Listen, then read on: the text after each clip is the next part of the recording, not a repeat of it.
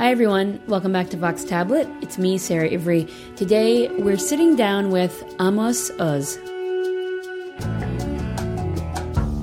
There's no other living Israeli author who's as well known around the world as Amos Oz. Inside Israel, he's one of the country's most respected cultural figures.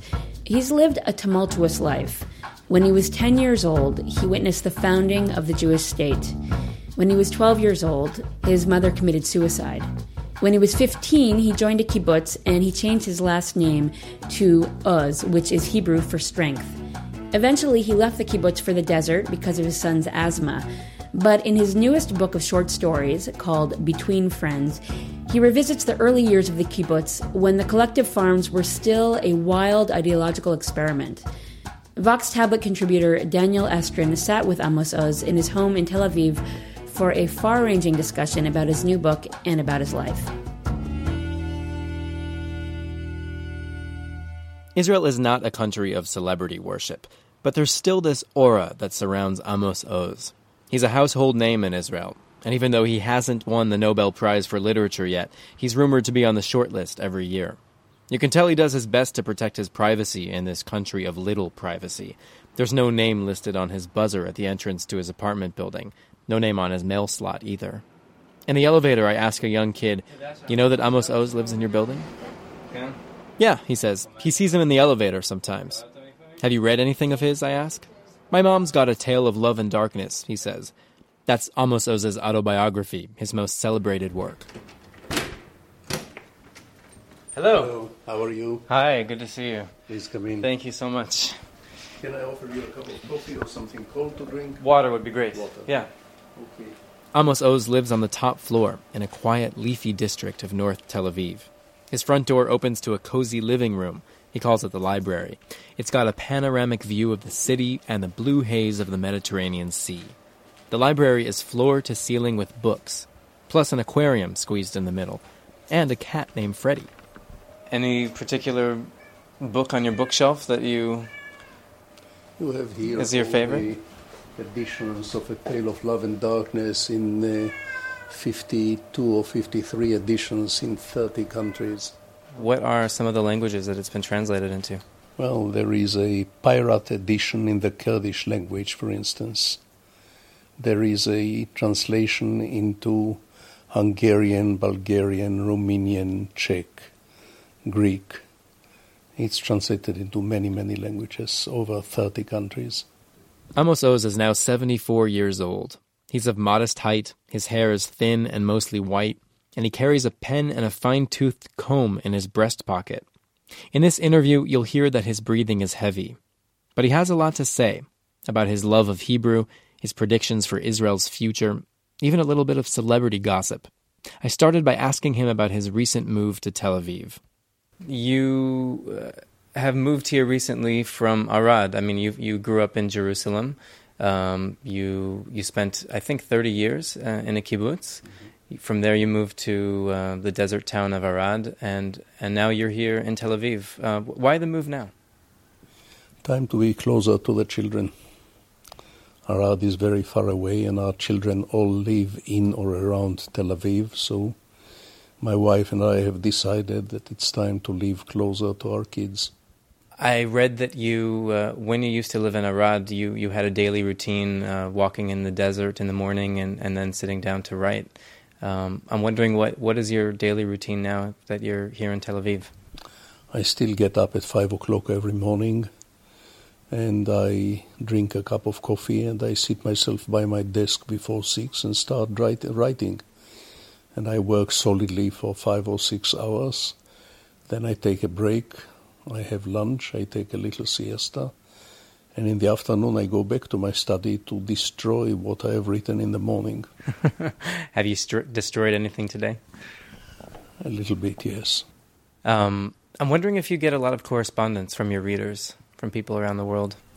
Too much. I get uh, many letters from readers. Some of them are very moving, some of them are very personal, some of them are heartwarming.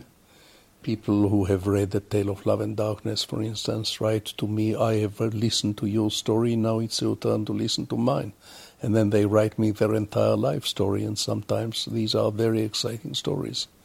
And I make a point of trying to answer each and every one of them, at least in a couple of lines. Let's talk about um, Between Friends, your new collection of short stories. Uh, the stories are intertwined. They're about one cast of characters living on a fictional kibbutz in, in the 1950s in Israel. Um, I think they're they're quiet, they're poetic, um, sometimes funny, um, mostly sad. W- why did you want to write about the kibbutz?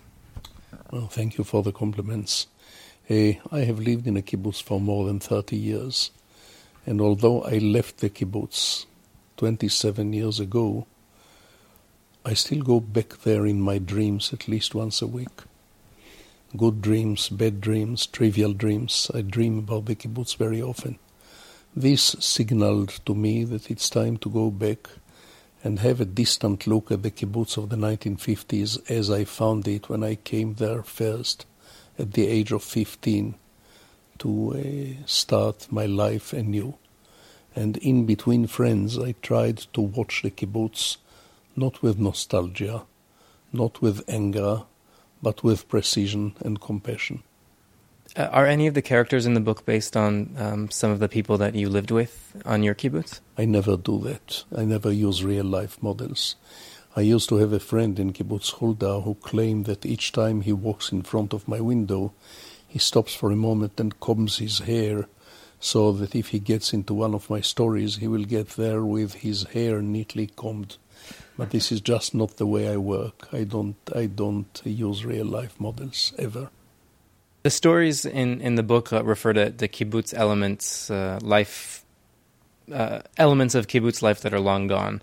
Things like uh, the children's house where children live um, and sleep at night instead of with their parents, and kibbutz wide votes that decide where a person goes to college, what you study, what job you have, uh, if you may travel abroad. Today, all those things seem to me a little bit anachronistic and, and maybe a little ridiculous. Um, uh, you don't spare any criticism of those um, in the stories, but um, do you have any fondness for those things? Literature is always about bygone times. It's always looking back in time with a certain perspective. I look at bygone life, which no longer exists. And as I said, I look at it without nostalgia, but without anger either. I look at it with criticism and with compassion. I look at it with curiosity I look at it with fascination and I look at it with a certain smile. One of my favorite stories in the collection is called Two Women. And uh, it's about a man on the kibbutz who leaves his wife and moves in with another kibbutz member named Ariella. Um, I'm wondering if you wouldn't mind reading just a, uh, one selection from that story. I could do that. Right when they start their correspondence. In her mailbox, which was on the far left side of the mailbox cabinet near the entrance to the dining hall, Ariella found a folded note in Osnat's round, unhurried handwriting. Boaz always forgets to take his blood pressure pills. He needs to take them in the morning and at night before bed. And in the morning he has to take half a cholesterol pill he shouldn't put black pepper and a lot of salt on his salads, and he should eat low fat cheese and no steak. He is allowed fish and chicken, but not strongly spiced, and he shouldn't gorge himself on sweet osnat. P.S. He should drink less black coffee. And then that correspondence continues into um, uh, notes back and forth between the two women. I got a letter from a reader, a female reader, who gave me the greatest possible compliment. She said only a woman could have written this story. I couldn't expect any better. That is a theme that re- reoccurs in, in the book. Um, wives and husbands on the kibbutz leaving each other uh, for other kibbutz members. Um, that that idea of a tight knit society on the kibbutz, um, where you know everyone knows each other's dirty business, uh, like their love lives, and I'm wondering if you think there are things that still exist in Israel from those those days, um, the old days of the kibbutz. Love life is not dirty business at all. And as to your question, yes, there are many kibbutz genes in Israeli society.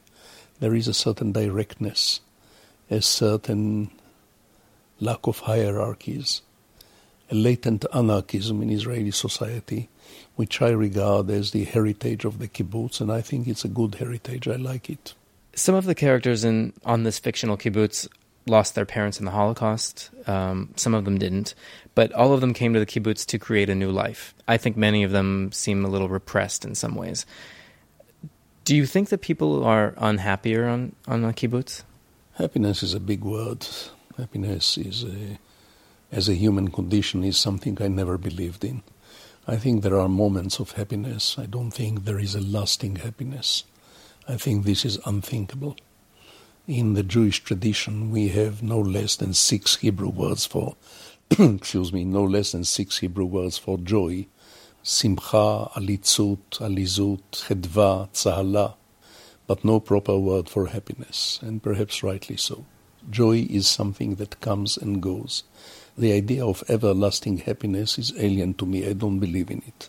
I believe in moments of joy. Yes, I write many of many times about repressed characters, about characters who have made great sacrifices in order to establish the kibbutz. The founding fathers and mothers of the kibbutz community believed that they can change human nature in one blow. If only everyone does the same work, lives in the same quarters, dress the same clothes, share everything, eats the same food, then pettiness and jealousy and selfishness and gossip and envy will go away and disappear.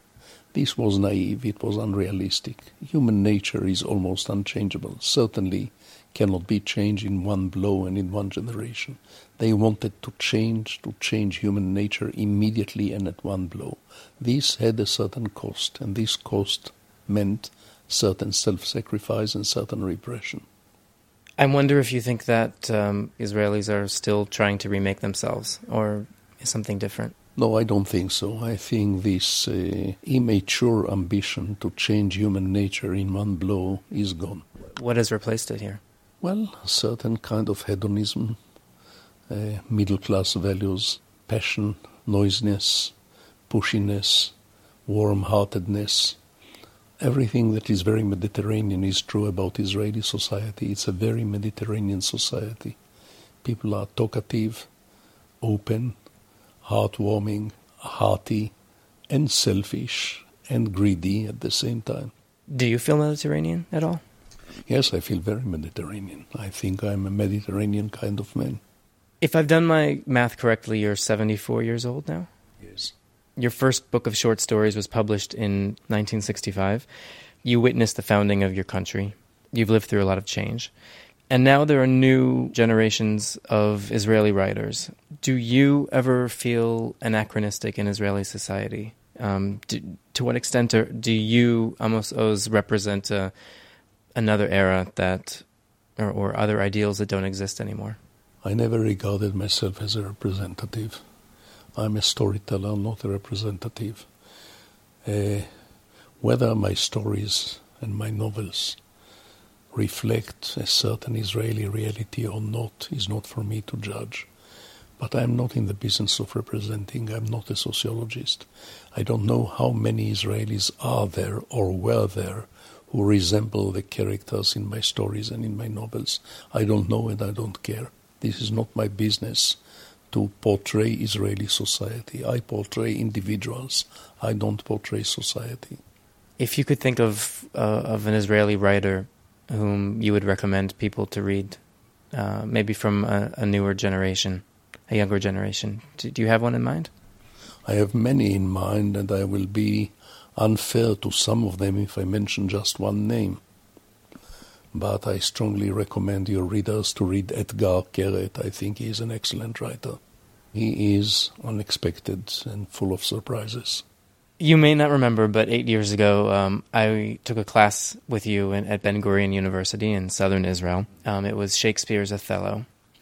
And I remember each week you stood in front of the class and you spoke for three hours without notes. And my recollection of that time was was as if you were reciting an, a novel. Um, I, I, really felt that it was like you were speaking the first draft, not the first draft of, of, of something, but the final draft. Um, the Hebrew, the way that you spoke Hebrew was was different than the way that I had uh, heard other Israelis speak Hebrew.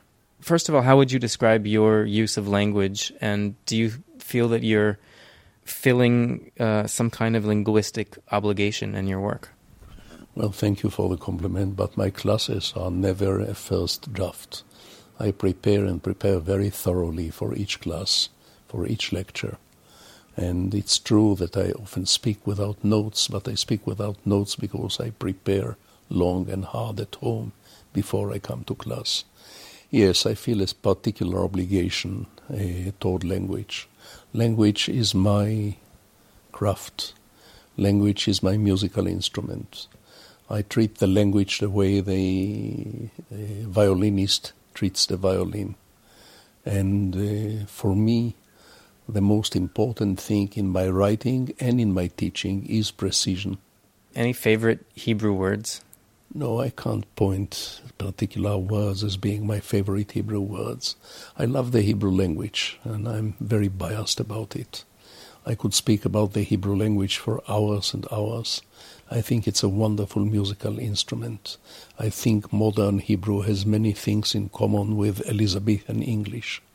I think a writer or a poet of contemporary Hebrew can still take very daring liberties with the language can even legislate into the language because Hebrew is like melting lava, like an erupting volcano, and one can still leave a certain imprint on the language.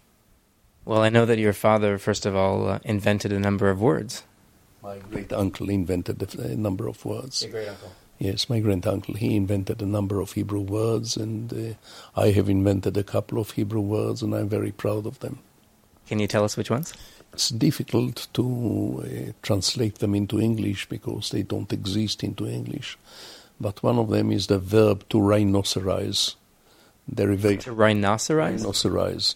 A derivation from the noun rhinoceros.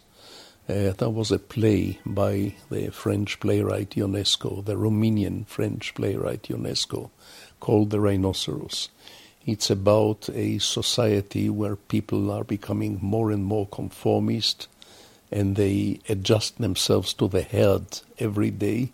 And this play is called The Rhinoceros. And it was played very successfully in Israel in the 1960s. So, in one of my articles, I invented the verb to rhinocerize, or the noun rhinocerized, describe a man who becomes conformist, who change his or her opinions in order to adjust to a certain general mood or to a certain general trend. That's lehit Karnef, right? Lahit Karnef, that's right. Do you ever hear anyone use it in, out on the street and think, that's mine? It came back to me from a taxi driver who had no idea that I was the proud parent of this word uh, I felt very proud and very happy. It was as close to immortality as a mortal can get to have a word which you have invented coming back to you from a taxi driver. That's amazing. Do you remember the conversation? Yes, we talked about politics. We talked about a certain politician, and the taxi driver said that this politician is completely rhinocerized. Would you mind giving one more example of a of a, a word that you invented? Yes, we have a Hebrew noun for star, and I have invented the adjective starry, starry night. It didn't exist in Hebrew, mekochav. Okay, I'm so curious. Tell, tell me one more. No, no, these are the two words which are institutionalized into the language. There may be an occasional other, occasional other ones, but they are not part of the blood cycle of the language. These two became part of the blood cycle of the language. Back to the book, Between Friends the opening story and the closing story um, center around death. The opening story, the, the very first scene, is about the kibbutz gardener who likes to tell uh, he likes to tell discouraging news. And uh, one of the first things he says is uh, such and such a writer has died. Um, I wonder if that was a little wink from you uh, as a writer. Do do you think much about death? It's time to think about death. I'm 74. Of course, I think very often about death. I think every human being should be prepared for death. And I think there is part of life which should be devoted to preparation for death. I think this helps you to knock everything into the right proportion.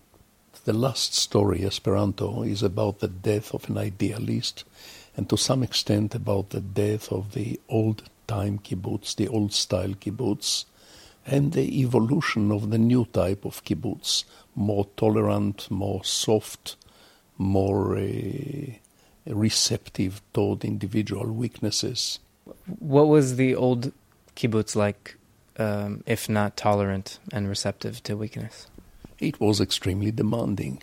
It insisted that everyone has to change, that everyone has to control their ambitions, their appetites, their desires, their personal wishes. It was a very ascetic society in the 1950s and before. Is there any moment that stands out in your mind from your experience on a kibbutz, emblematic of that old kibbutz? There are many such moments. I remember a fiery, fiery argument in the secretariat of Kibbutz Hulda when I applied for one working day each week for my writing at the very beginning of my career as a writer. And there was a huge debate in the kibbutz committee.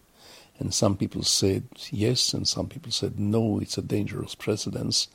Everyone can call themselves an artist, and then who will milk the cows? And it's not for the committee to decide who is an artist and who isn't an artist.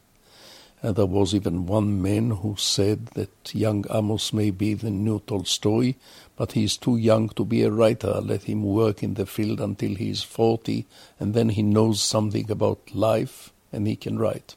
Maybe he was right. Did they eventually give you a few more days to write a week? First one day a week, then two days a week. Then, when I wrote a bestseller and became a source of income to the communal uh, treasury, three days a week.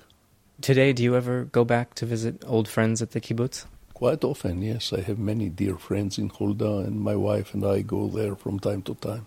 Could you imagine yourself ever living there again? I think it's too late in life to go back to the kibbutz, and it's a different kibbutz today. But if I had to choose between life in the kibbutz of the 1950s and life in today's kibbutz, kibbutz, which is much softer, much milder, much more tolerant, I would prefer today's kibbutz to the kibbutz of the 1950s. Amos Oz, in your career, you've come to be known not just for your fiction writing, but uh, for political writing too. Uh, you've been very critical of Israel's occupation of the West Bank. How optimistic are you about seeing peace in your lifetime? I don't know if I'm optimistic about my own life expectancy. I don't know how much I still have to live. But I believe that peace between the Israelis and the Palestinians is unavoidable. How soon it will happen, I don't know. It's difficult to be a prophet in the land of the prophets, so it's too much competition in the prophecy business around here. But it's unavoidable and it will come. Speaking of prophets, you are among a small handful of writers in Israel whom uh, some people call prophets. Um, I've heard that expression here and there. Um, when you write an op ed article, it's on the front page of the newspaper. W- what does that role mean to you?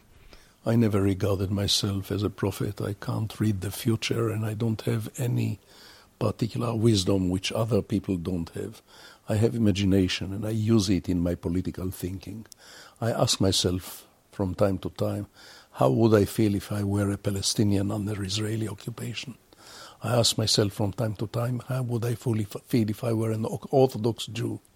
I ask myself from time to time, how would I feel if I were an Oriental Sephardi Jew in a developing town?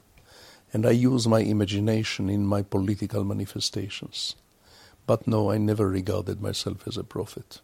Do people argue with you in, in the taxi and in the street um, about your views? And how? In Arad, I used to sit myself in a street cafe and pick up an argument with strangers who recognize me because I'm on, on television from time to time. And I like those arguments very much. I like to be involved in a passionate argument with total strangers. You never get sick of that here? No, it fascinates me, it intrigues me. Your autobiographical novel, A Tale of Love and Darkness, uh, was translated to Arabic, as you were showing me on your bookshelf behind you here. Um, the translation was paid for by a Palestinian uh, whose father and son were both killed in the Israeli Palestinian conflict. He said Arabs needed to read your book to, in a way, understand Israel's soul. And I want to ask you what books do you think Israelis or anyone should read to understand the Palestinian soul? They should read Palestinian literature, period. Poetry, especially poetry, but also Palestinian prose. They should read Arabic prose. They should read Lebanese and Syrian and Egyptian prose. They should read as much as they can read. And unfortunately, we don't have enough in a Hebrew translation. Any writer you want to point out especially? Well, obviously, the greatest uh, Arab writer of the 20th century is the late Naguib Mahfouz. And I was a great admirer of Naguib Mahfouz. I have even been in an indirect contact with him before the establishment of peace between Israel and Egypt, but we never met. Wow. What, what was that contact like, if you can talk about it? There was an American journalist who interviewed me and interviewed him and then exchanged messages or passed on messages from Mahfouz to me and from me to Mahfouz. A little bit more celebrity gossip. I understand that uh, the actress Natalie Portman is going to be uh, writing the screen adaptation of A Tale of Love and Darkness, um, which she plans to direct and star in. What's your involvement in that project? Very little. I read the script which Natalie Portman wrote uh, for A Tale of Love and Darkness. I liked it, but uh, that doesn't mean much because reading a film script is like reading musical notes. If you are not a musician, you don't really know what the music is going to be like. Was it important for you to, to sign off to make sure that uh, you'd be comfortable with the adaptation before she moved on? No, it's going to be her movie, not my movie, and I give her perfect freedom to adjust, to adapt, and to change, and to abbreviate. It's her film, not mine. It's based on my novel, but it's going to be her film. Amos Oz, thanks so much. Thank you for having me. That was reporter Daniel Estrin speaking with Israeli writer Amos Oz in Oz's apartment in Tel Aviv. Amos Oz's new book is called Between Friends. It's out now from Houghton Mifflin Harcourt. I recommend it. Get a copy. Vox Tablet is produced by Julie Subrin. I'm your host, Sarah Ivry. Thank you so much for joining us. Please join us again next time.